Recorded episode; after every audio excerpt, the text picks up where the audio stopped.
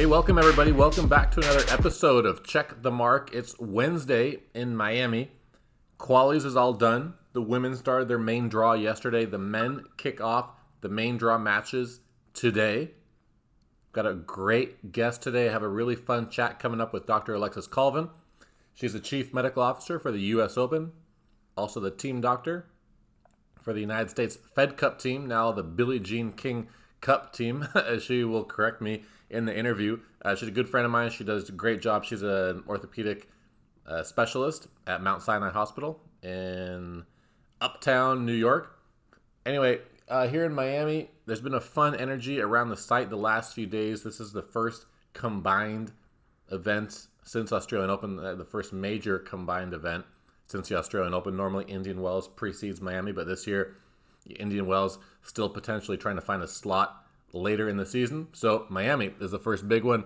And as usual, when the tours come together, fun interactions between the different players, different coaches from both tours, seeing old friends. And for me, it's been the same way, catching up with some people I haven't seen really in quite a while. So that's been cool. Tournament director James Blake has been very visible out in the field, checking in with players, out walking the courts, talking to people. So I give him a lot of credit too for keeping the lines of communication very open. And I did a tweet. Man, big shout out to James and his entire team for having Uncrustables in the dining hall. Man, Uncrustables are my favorite snacks, my go-to when I'm home. These PB&J sandwiches that are you take out of the freezer that are pre-made. Man, not an ad. I'm just a big fan. People are still in the bubble. As you guys know, I've been talking about this all year long. There's just a real diminished appetite for playing tennis in these sorts of conditions. I really don't think there's ways around it if we're talking about operating realistically, but it just kind of is one of those things that, that people have been dealing with for the last year, the isolation, the not being able to leave, the not being able to go certain places. There's just a real sense of, malaise when you're at these events because every day seems like Groundhog Day. Go to the courts, go back to your room, kill some time, order Uber Eats, do the same thing the next day. And I'm just wondering how long it's sustainable, particularly when prize money is at the levels that it's at, which, at this event, it's about 35, 40% of what it was in 2019. I think 31 players out of the top 100 withdrawing speaks for itself. But the good thing is, obviously, vaccinations are continuing to speed up. I'll touch on this with Dr. Colvin. Vaccinations are continuing to speed up. The U.S. actually is doing a great job after a slow start getting its population vaccinated. I had a number of coaches from around the world come up to me and just mention, man, the U.S. is really doing a great job with the vaccination rollout at this point. We're really going, fast. I think I saw the average the other day is up to 3 million shots per day, which is incredible. The NBA just published their guidelines for the players as they get vaccinated and as teams get a critical mass of their team vaccinated. We also have baseball talking about fans. We have hockey and also, even the NBA talking about really increasing their fans, stepping up fans. I saw the Miami Heat made an announcement yesterday about sections for vaccinated fans only where there were going to be even fewer restrictions. So it's just encouraging seeing the signs of progress. And you know who makes these decisions? Doctors. So we got Dr. Alexis Colvin coming up right now after the break. All right, welcome back to Check the Mark. I have a very special guest today, Dr. Alexis Colvin. Dr. Colvin is the professor for orthopedic surgery and associate dean for alumni affairs at Mount Sinai. She's a former Princeton Tiger and completed her surgery residency at NYU Hospital for Joint Diseases. She's also the chief medical officer for the U.S. Open and the doctor for the United States Fed Cup team. Alexis, welcome. Thanks. Although, now the name is the Billie Jean King Cup team. Ah, excuse me. Yes, the Billie Jean King Cup. Thanks for the correction. Alexis, with your day-to-day activity at the hospital, you're an orthopedist. You see a lot of people for, issues, particularly with, knees, shoulders, hips. When you're working at the U.S. Open, or when you're at a Fed Cup or the Billie Jean Cup tie, you're the point person for the athletes, and you can see any issue. What's that like? Yeah, so in terms of the training of where I got here, so I did an orthopedic surgery residency, but then after that, I did a sports medicine fellowship, actually at the University of Pittsburgh, and there I really learned how, even though I will be the head team physician or the chief medical officer, it really takes a team to be able to take care of the athletes. And so the situation at the U.S. Open is a little different than the Billie Jean King Cup team, because for the U.S. Open, we have a large group of medical providers who are both orthopedic surgeons as well as primary care physicians who can really address more of the medical issues. But you're right, when I travel on the road with the team, it's just me. But fortunately, I have a pretty broad network of specialists that I can call on. So there's something that I'm not familiar with, you know, pretty much can call on any specialty in my little black phone to get an answer. So this 2020 U.S. Open, it was the first Grand Slam that moved forward since the coronavirus pandemic began in early 2020. What was it like as chief medical officer, the preparation, the planning, you know, even the uncertainty about the event moving forward? What was that like? What was that challenge like, trying to make a safe event move forward? So 2020 was an interesting year. You know, it started off in February, where the last trip I took was with the Fed Cup team to Everett, Washington, which is where the first case of COVID in the U.S. had just been diagnosed and then released. And then to come back to New York, where I'm usually practicing, and basically COVID just exploded.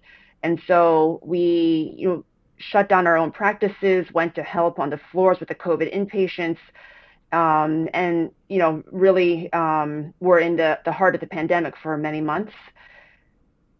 Simultaneously, we started the early planning stages for the U.S. Open. And of course, the situation was changing week to week, but it really took a number of months of planning with, you know, our ID specialist, infectious disease specialist, Dr. Kamens, along with the rest of the USTA Medical Advisory Board.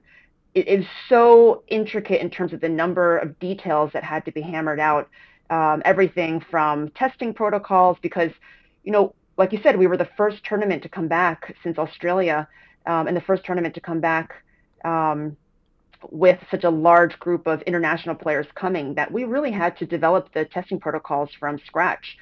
So we were using CDC guidelines and any information that was available, but we really had to think about how we were going to plan this out in a safe way for everyone to come back, not just from the U.S., but also from international countries.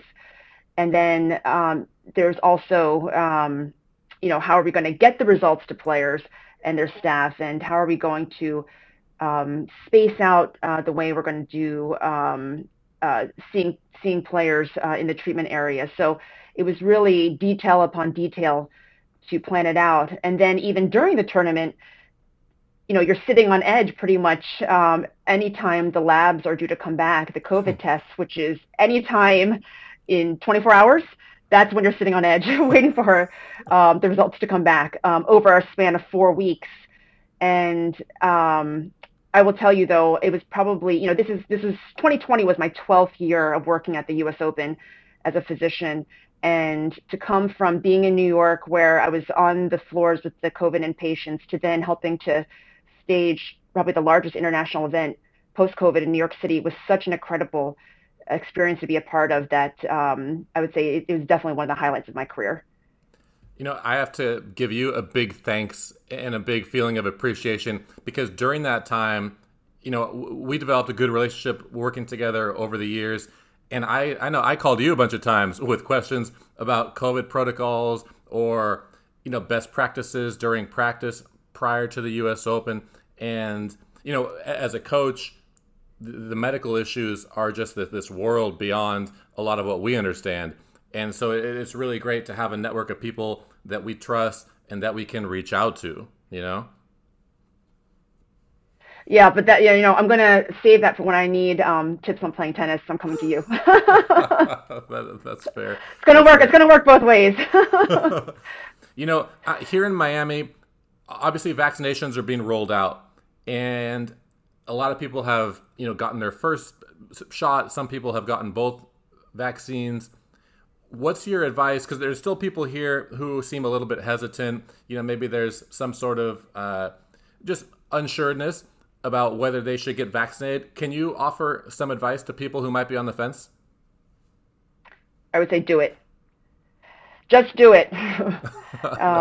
That's the way we're going to get back to normal. So there are, you know, obviously there's case by case considerations that, you know, maybe there's some medical issue where it wouldn't be recommended. But yes, just there's three words, just do it. So my second shot is coming up on April 2nd, and I can't wait. You know, the feeling of getting that first shot, I just felt so hopeful after, you know, after sitting there, you sit there for the 15 minutes while they kind of make sure that you don't, you know, pass out or keel over. I just left the pharmacy feeling so hopeful and so excited. And this, you know, feeling that we're maybe starting to come out of it. How do you see the COVID protocols in sports and in tennis kind of evolving as we get towards a more critical mass of people being vaccinated? Yeah, you're right. I think the conversation is definitely going to shift because the protocols previously have restricted the number of people, both physically and, you know, in terms of distance. And now the conversation is going to shift more to who's been vaccinated, who's had COVID previously, and develop guidelines more along those lines. So we're going to probably switch more from a numerical way of doing restrictions to now a more personalized way of looking at who has been vaccinated so that we can start to stratify risk groups that way for return to hopefully less restrictive capabilities. Yeah, the talk about, you know, from the athletes in all sports pretty much, and the staff, you know, who are sequestered to hotels and who are really restricted in their movements from, you know, if it's basketball, between the hotel and the arena, or if it's tennis, the hotel and the tennis courts, and the mental challenges that go with it. I think there's a real excitement about having these, you know, these restrictions lifted and being able to, you know, to go outside for fresh air and to go for a walk or to go to, you know, a restaurant for an outdoor meal, especially once you've been vaccinated.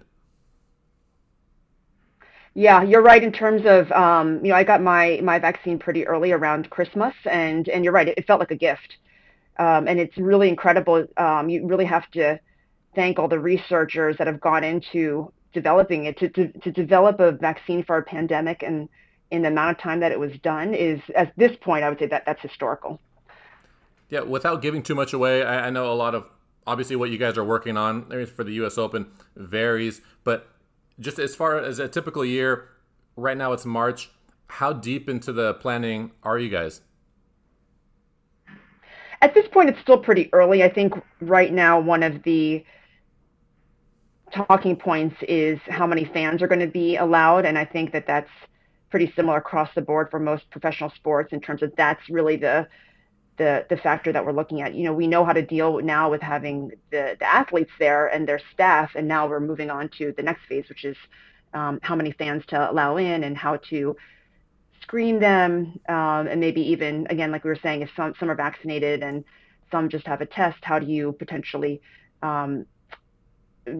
set it up so that we can make sure that we're kind of doing the restrictions appropriately. Man, Dr. Alexis Colvin, thanks for spending time with me today. You know, it's great to hear a medical professional obviously talk about the situation that we have been in and the situation that we, you know, may be in moving forward. Thanks for joining me, and I hope you have a good week. And I hope the kids are swimming and doing all their activities. And look forward to hopefully seeing you in September in New York. You too. Thank you so much, Mark. That's it for today. Big shout out to Dr. Alexis Colvin for joining us and dropping some knowledge. As you know, head over to Spotify, head over to Apple Podcasts, wherever you find your podcasts. Look up Check the Mark. Make sure you subscribe, rate, and review. Find me on Twitter or Instagram at Mark Lucero. Shoot me some questions. Let me know what you're seeing in Miami and what you want to hear about from on the ground. I'll be back with another episode next time. Catch you later. Have a good day.